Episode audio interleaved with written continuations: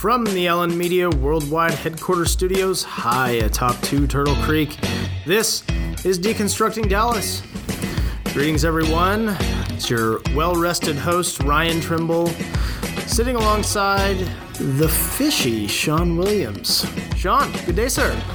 Hey, what's happening, my friend? There was a lot of fishing going on in Paris, Texas on yesterday, man. I have to say, you may have seen some of the photos that made it to social media. And by the way, happy 10th birthday to Malia Williams yesterday. She caught a big catfish on her 10th birthday, and we were all really excited.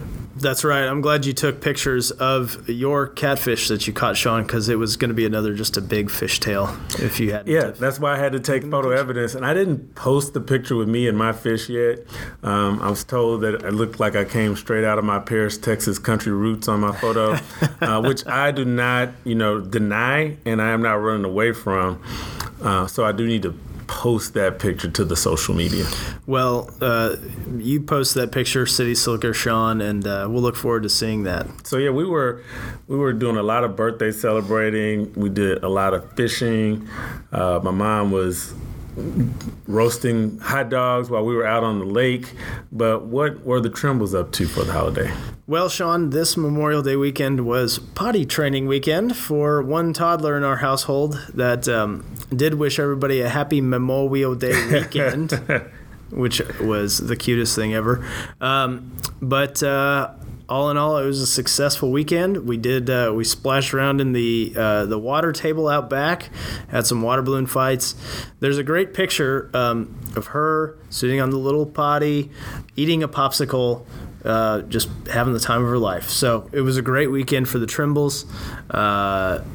Different than I expected, different than past Memorial Day weekends, but I did get a chance to sneak in and watch the last 20 laps or so of the Indy 500.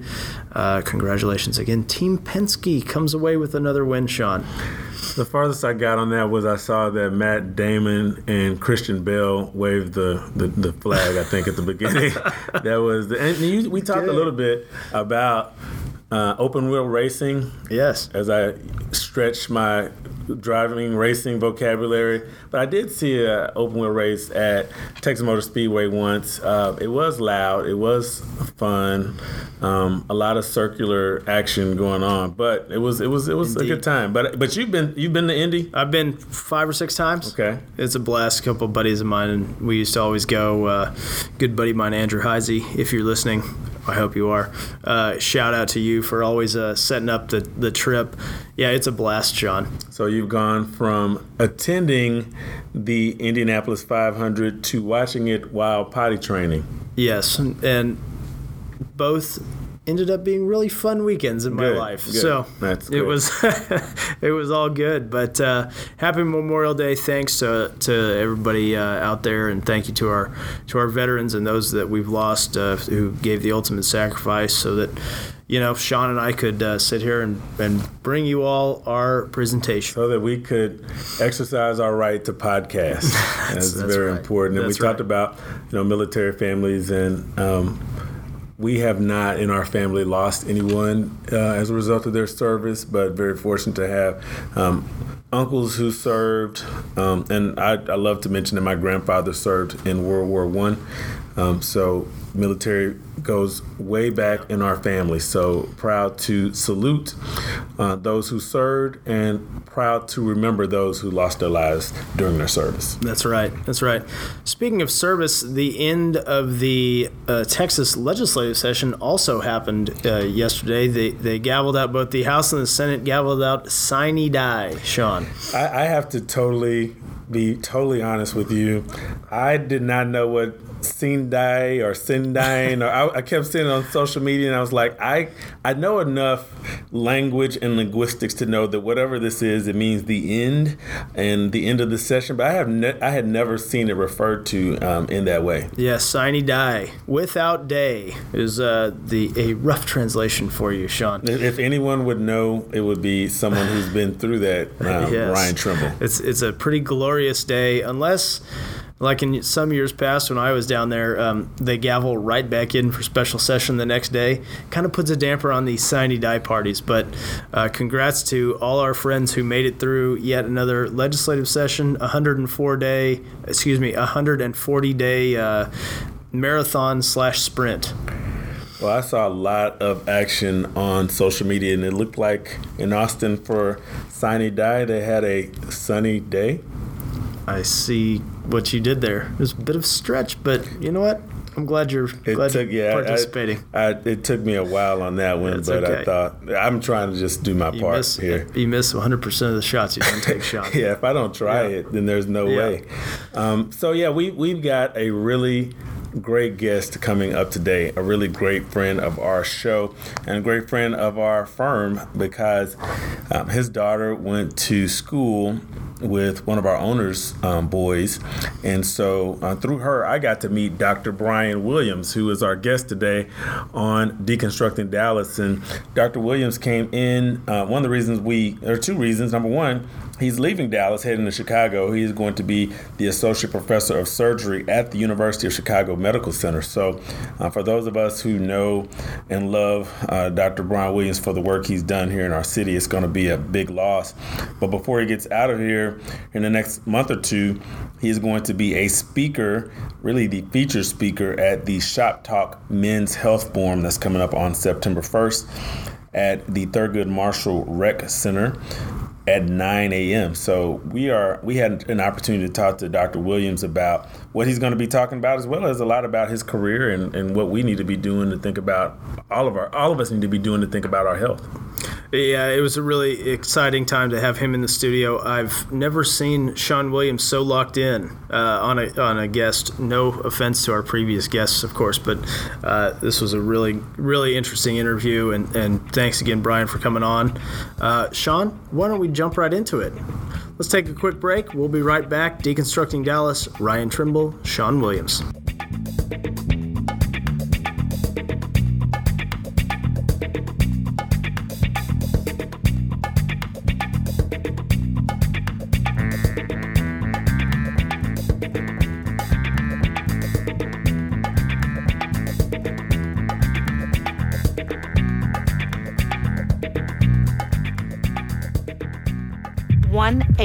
Over 111, and I had a stroke. 145 over 92, and then I had a heart attack. 150 over 90, and I had a stroke. This is what high blood pressure sounds like. You might not feel its symptoms, but the results from a heart attack or stroke are far from silent. Get back on your treatment plan or talk with your doctor to create a plan that works for you. Go to loweryourhbp.org. Everything's changed. Brought to you by the American Heart Association, American Medical Association, and the Ad Council.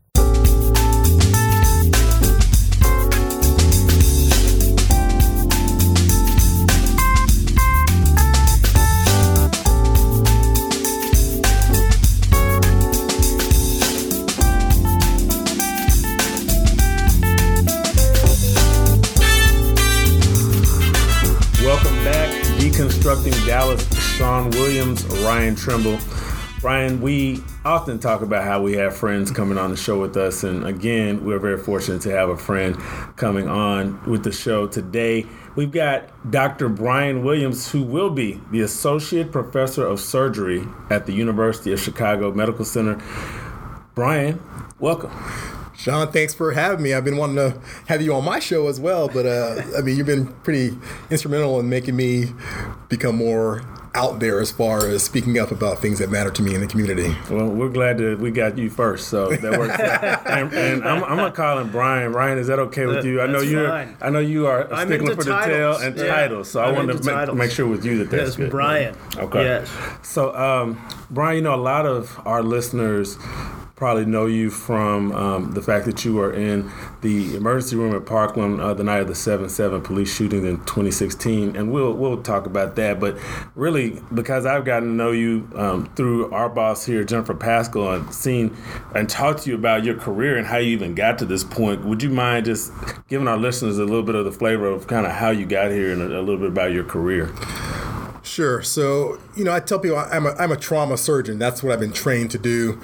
But I really consider myself a social justice advocate who happens to be trained in medicine.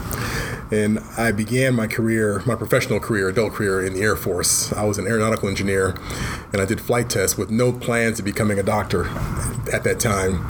But a lot of my friends were in the medical field, so I became exposed to it, thought about doing it, and after maybe 2 or 3 years of just saying, like, maybe I want to do medicine, I finally made the plunge, and I went to medical school when most folks were graduating. I was 27 when I went to medical school. But I don't regret any of it. And from there, went to medical school in Tampa, residency in Boston, fellowship in Atlanta, and then I moved here to Dallas. The reason I came here was to work at Parkland Hospital. I wanted to work at a busy urban trauma center that was focused on, you know, indigent care. And since then, you know, the path I thought I had laid out for myself has deviated and actually expanded to where I find myself doing things that are much more fulfilling to what's important to me as far as service to those who, you know, lack the resources and the access and the privilege that I have in my position. So it's brought me a lot more joy and satisfaction. Brian, I wanted to go back and focus on that word trauma. I've got a buddy who's a fireman, and you know, he will tell us about his overnights, and he'll be at, you know, 9-car pileups and, you know, mangled vehicles and everything. But he talks about it, and he loves it. And so I feel like guys who deal with trauma are a really unique breed. So tell us, you become an expert on trauma. Tell us why a trauma surgeon. Yeah, it's somewhat of a dichotomy that I get such joy and job satisfaction as a result of traumatic injuries to others, sure, right? It's some of the worst days of their lives. You don't expect something traumatic to happen to you or your loved one when you walk out the door to go to work that day, but things do happen. And I enjoy the humanistic aspect of that, of being able to not only treat someone and try to help them get better, but get back to their pre-injury functioning, but to treat them as if they matter, like the humanistic side of that. Like, you as a person, I don't know your story, but I'm here to help you get better. So I've met a lot of people that have really, you know, I get as much out from them as I hope that they get from me. It's changed my life in ways that impact how I interact with people on a daily basis. Yeah, I mean, you're on the front lines of the worst day of their life, like you said. Right. Yeah, it's... Yeah, and you know, I'm not a doctor or an engineer. You're both. But regardless of what we do, you know, we can find passion, we can find joy, and we can find our purpose in our work. And I'm just interested in what it's been like for you as you've taken that profession of a surgeon and married it to your feelings regarding social justice. You know, how have you made that transition as far as integrating those things together? Yeah, when I first got into medicine about 20-something years ago, for me, it was about social justice, and I didn't call it that back then. It was that term, if it did exist, it wasn't something that I was using in my vernacular, but it was about service to humanity.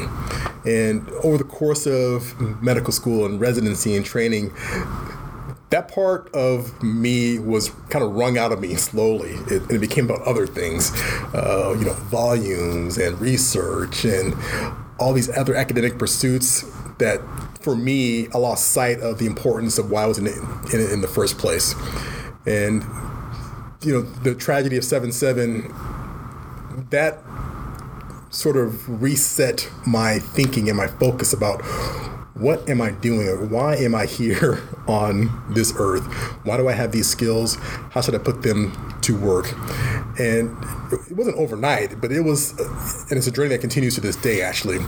But I realized that there were many more facets to my identity beyond just being a doctor. And I think that's hard for people, because I remember the conversation we had in Jennifer's office, and you were still thinking through this in your head, like you knew that there was something else, but people don't dig deep enough sometimes, right, just to realize that they can do things that they love and are passionate about, using their vocation even.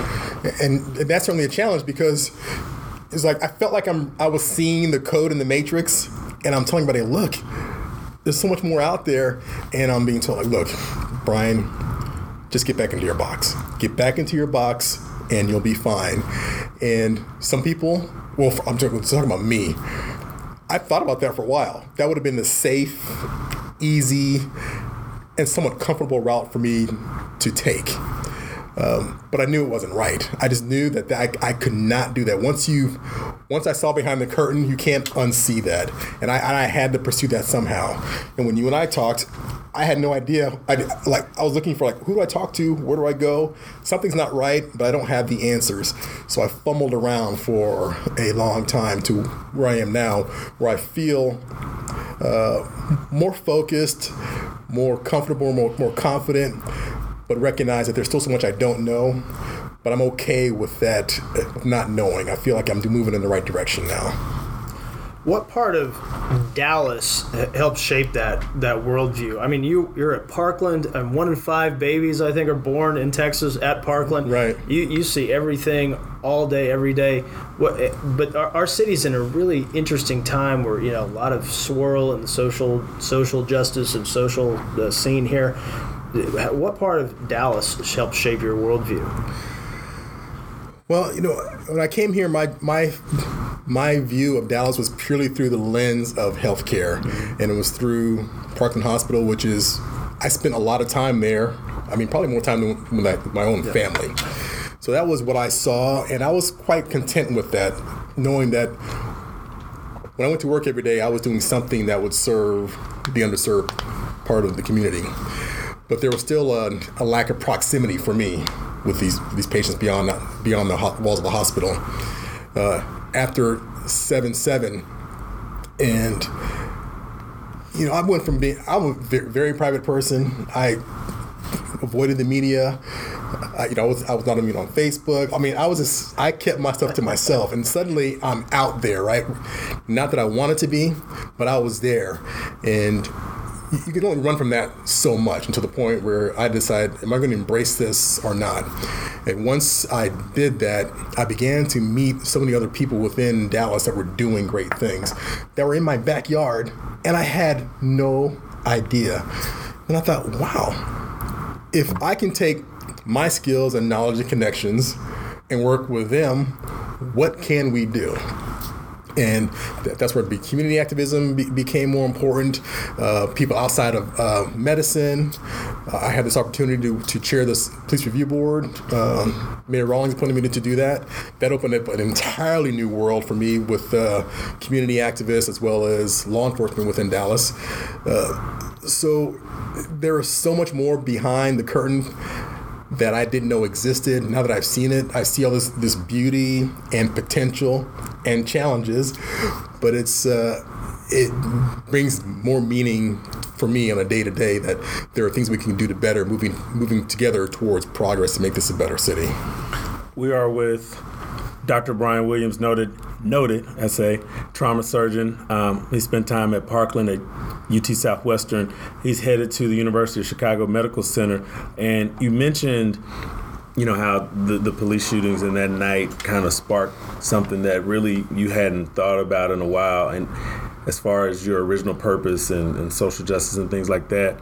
And even when you gave, and that was my first time really seeing you, was the interview that you did soon thereafter that. And it's almost like as you're speaking, these things are formulating in your head. So what was it about that instance, that night?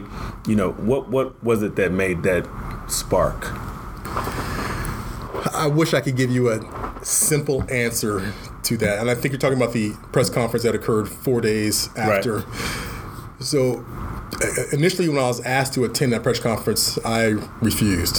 I didn't want to be there. That was the worst night of my career, and it still bothers me to this day. I didn't have any desire to be in front of cameras talking about this.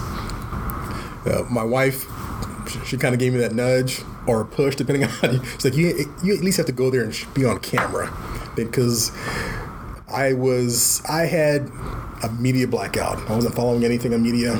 So I missed all of the rhetoric that was going on. Black Lives Matter, Blue Lives Matter, All Lives Matter. Mm-hmm. I was oblivious to all of that.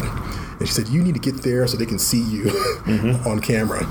And when I was there, the press conference, which we've seen a lot after these mass shootings. It was kind of the same scripted, unfeeling press conference, and I'm sitting there thinking, like, there's so much more to this particular incident beyond all the others.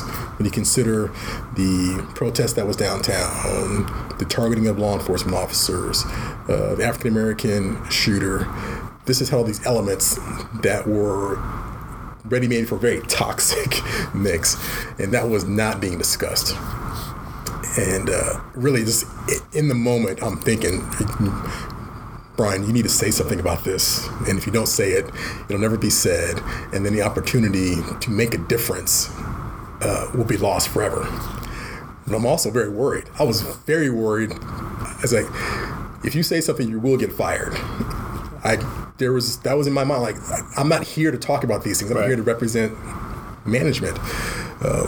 But I just accepted, okay, I'll say this, I will get fired. But there's these times where you decide, what are you going to do? What are you willing to do in the name of social justice? What do you mean willing to do for what you know is right? You can either shrink into silence, or you can step forward and accept that risk and do what's right. And I think that's a lesson for everybody, that on a daily basis in our life.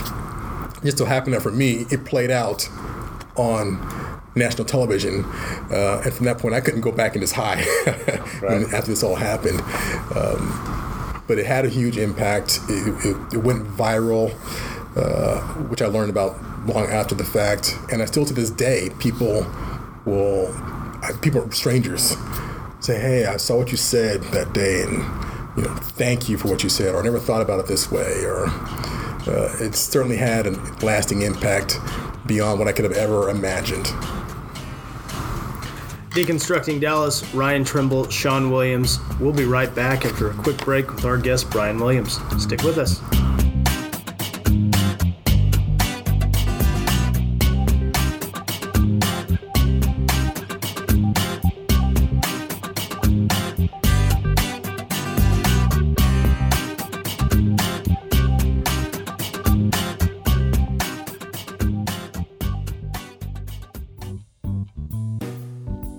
E-commerce guru Nicole Martins-Ferreira believes the modern definition of entrepreneurship is about transforming the world by solving big problems, like initiating social change, creating an innovative product, or presenting a new life-changing solution. In the podcast you're listening to, we're exploring the life of one of America's most successful entrepreneurs, Phil Romano, a man who through his innovative thinking, keen business sense, and relentless creativity changed the restaurant world as we know it. We've covered a lot of ground, but if you want to learn more about Phil, a man who has made a difference, I highly recommend buying his book, The Mad Entrepreneur. This book captures Phil's entrepreneurial spirit and is a must-read for anyone interested in starting a business, taking a risk, capitalizing on an opportunity, or realizing a dream. If you're ready to get mad, then log on to www.philipjromano.com. That's Philip with one L, philipjromano.com. And for the low price of $22, you can get your own copy of The Mad Entrepreneur. Learn the secrets of how to get MAD and make a difference. I hope you'll check it out and get your copy of The Mad Entrepreneur today.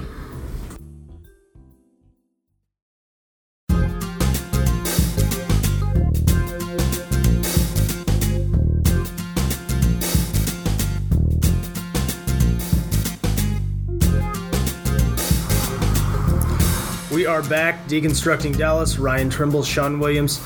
We're back today with our guest, Brian Williams, and really exciting stuff coming up. Sean, you've been taking lead on Shop Talk, the second annual Shop Talk Men's Health Forum.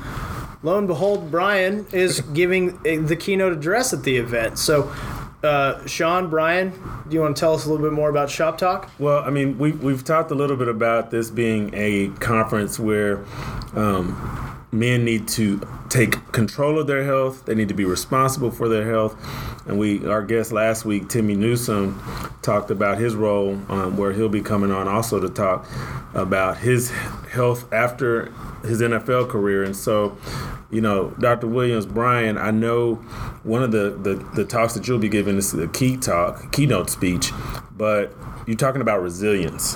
And it's a term we're hearing a lot about, even for resilient cities, but how do you bounce back from trauma? And I know that's part of your talk, so I wanted to see if you might be able to, or willing to give us a tease on what you'll be talking about at Shop Talk on Saturday. Well, sure, and thank you for inviting me to come speak at the event. When we talk about men's health, there's so many things we could discuss, from chronic health issues. But I thought resilience would be a good topic to discuss, simply because mainly the stigma attached to any discussions about mental health for men, especially in African American men. This is, being strong black men, we don't discuss these things, and I felt that I could use my story and my journey to get people willing to discuss about resilience. And I just want to give people just 6 topics you can talk about. 3 things to know beforehand and 3 things to know afterwards, because you don't want something to happen to you and then you're trying to scramble around trying to figure this out. That's what leads to prolonged suffering and sometimes inability to even recover. So resilience, if some adverse event happens to you, and you define that for yourself. Are you injured? Is it a relationship breakup, or you lose your job? Something that just kind of changes your worldview. Whatever it is that knocks you off kilter, you want to come back after that event better than you were before. You do not want to let that define you. So in advance, if you know some things about yourself, like there's when I talk about the 3 response styles, there's hypervigilant, avoidant, and ruminative. Just briefly, the people that are hypervigilant, they're the ones that in a crisis, they perform very well. They like the crisis situations, they perform well, they think and act fast. But the problem is for them is that afterwards, they just don't feel right. They need that kind of adrenaline rush all the time. The ruminative folks are the ones that when something bad happens, they keep thinking about it all the time. They run that movie in their head nonstop, which in and of itself can be emotionally and physically exhausting. But the upside is that they sometimes can develop creative solutions to problems. And then the third is the avoidant. They just don't think about it. They compartmentalize and they get back to work, which I could say there's an upside. They get back to work.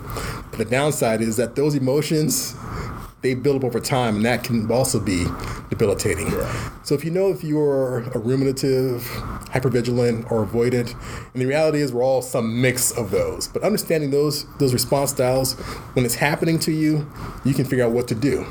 Do you need to take a break and think about it? Do you need to exercise? Something to help you process the event. Then there's after the event. How do you come back? That's when it's important to know who your people are. You need to have a good social support network within work and outside of work. You need to somehow find some purpose in what's happening, either through spirituality, helping others. For me, I'm a speaker now. I speak about these things. And then physical self-care. People forget their physical self-care. So something, exercise, yoga, walking, whatever it is to get you out there. So those 6 things, your response styles and what I call the things you should have in your toolbox, so that when you're ready, you reach in and grab what you need. You're not sitting there fumbling and still suffering. So I will talk about that, but I'll personalize it using my own story. It's one thing to get up there and have a PowerPoint and say, yeah, you need to do this. Right. But when I get up there and say, look, I've been through this, and here's what I did do, here's what I didn't do, I think that has more impact for people. I think it gives them permission to admit to themselves that, hey, this could or has happened to me. I need to get to Shop Talk, Sean. That's what I'm trying to make sure you sign up on Eventbrite when you go and search Shop Talk Dallas on Eventbrite. And we need to get you signed up. Yeah. I do this for a living. I know. Yeah. I know. That was smooth. That was very smooth. So when I think about people that need to hear this talk, it would be like first responders who are always in it. They're the hypervigilant type, but literally everybody needs this type of preparation. Exactly. And I mean, I think that's the very key point there, is that this can happen to anyone. Yeah. And I'm sure there's people in your we're in your office today, there's someone out there right now that's going through something that could benefit from this. So even if it's not you, you may be able to help someone that is going through an event. That's why this is a universal topic. It's universal. It doesn't just apply to people that are on the front lines of disaster all the time. Yeah. You know, we are losing you to the city of Chicago, which I'm a little bit salty about, but I'm happy for you and your family because I know it's a great opportunity. And we're aware from media reports about the gun violence in Chicago and some of the things that they deal with there. And there are many places around the country that are dealing with gun violence. And I've heard of gun violence as talked about as a medical issue. You know, it's not just a law enforcement issue and a crime issue. It's a medical issue. Could you talk to those terms? Because I get it, but then sometimes I don't get it. Absolutely. So I'd like to talk about gun violence as a public health problem. Yeah. So when you look at it through the lens of public health, you recognize that there are so many touch points that we need to address to reduce gun violence. If it's purely, say as a trauma surgeon, I look at it as, okay, you get shot, you come in, I treat you, and send you home. Well, if I send you right back out to the situation where that you got you shot in the first place, I've not done you any good, right? I've not done the community any good. Right. So we need to look at this from a much larger perspective, which would include law enforcement, which would include talking to the people in the communities and say, what solutions do you think we should do, as opposed to me giving you a solution?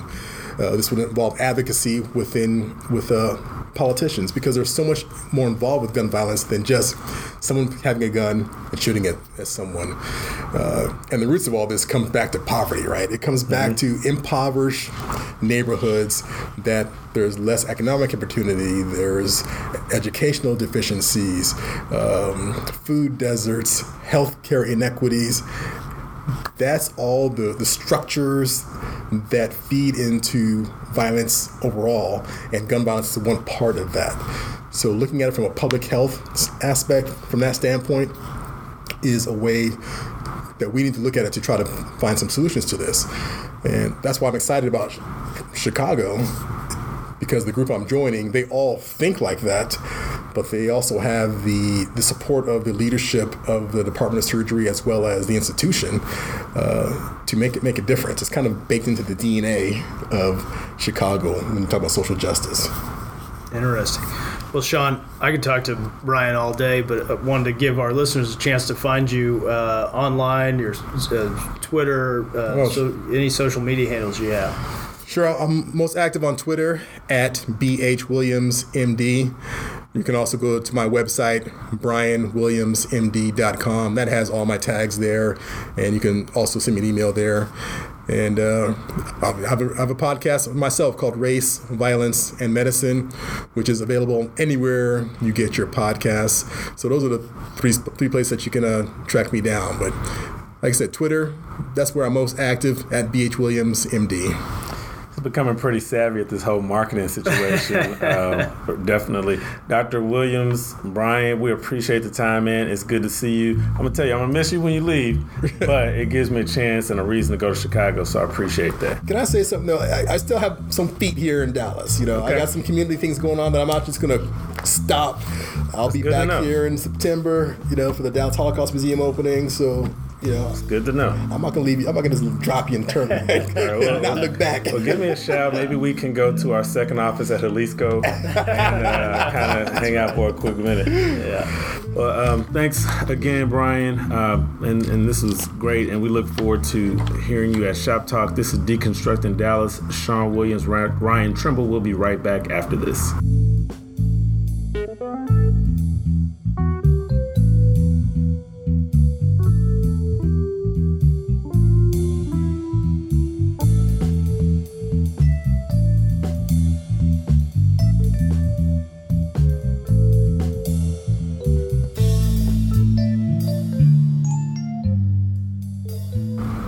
Deconstructing Dallas, Sean Williams, Ryan Trimble. We are back, and we had a wonderful time talking with our friend, Dr. Brian Williams.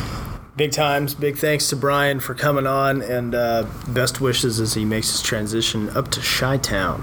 He transitioned from engineering to the medical field. Yeah. Like that's pretty big time right there. And again, I mean, not to go back over everything, but just, you know, my thing that I take away from even knowing him is regardless of what your profession is, you can find a way to make a difference. And, you know, he's a busy guy, but he's still giving his time to service. And, you know, that's the 7/7/16 was a really interesting time, but it is when Sean Williams became more of a permanent fixture in my life right around that time. So, man, I remember that, all of that vividly. And, you know, we got to work with the president's office, President Obama's office, President Bush's office on coming together, and Mayor Rawlings' office. And so that was quite an interesting time. And a time I don't think any of us will forget. Obviously, he won't forget that. Yeah. And, you know, as he was kind of telling his personal story, I think that's when we were really locked in. Like, I really lost kind of the fact that we were on a podcast. I was just listening to him tell his story. Yeah, it was really great. So thank you again, Brian, for coming on. Here's your PSA for the day. Early voting for Dallas civic elections, including the Dallas mayor's race, start today, run through June 4th. So get out there and exercise your civic duty, everyone. I'm an early voter. I think you are too. I'm definitely an early voter. Early voters. Several runoffs around town. Be sure to get out and cast your vote. Make your voice heard. We hear a lot about how bad the voter turnout is in a non-presidential election, and even if it's not midterms. But this is an important election to determine who will be representing our city. And so, again, we encourage each and every one of you to get out, exercise your right. We talked about Memorial Day. There are people who have literally lost their lives, not only abroad in conflict, but also here on American soil, who were protesting for our right to vote. And when I say our, I mean each and every one of us. So get out there. Very good. I will. All right. Well, this has been Deconstructing Dallas. We appreciate each of you for listening to us. This is an Allen Media production. We want to thank our owners of Allen Media, Jennifer Paschal. We want to thank Mary Woodley. Again, we want to thank Dr. Brian Williams. We are excited to hear his upcoming talk at Shop Talk, a Men's Health Forum. And we are excited about what his future holds as he moves to Chicago. And we look forward to seeing many great things from Dr. Williams. We want to ask you to go to Apple Podcasts. And I like to say leave us a 5-star review because it sounds great, but we want you to give us 5 stars and give us a review. Both, that would be great, and we want to thank everyone who does that.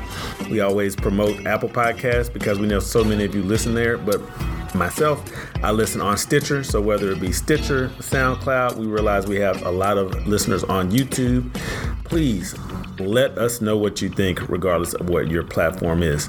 So until we are back and until we meet again, if you need some other content to listen to, please check out the Phil Romano Story, MAD, the Phil Romano Story podcast, also on these same podcasting stations. For Ryan Trimble, this is Sean Williams. Adios.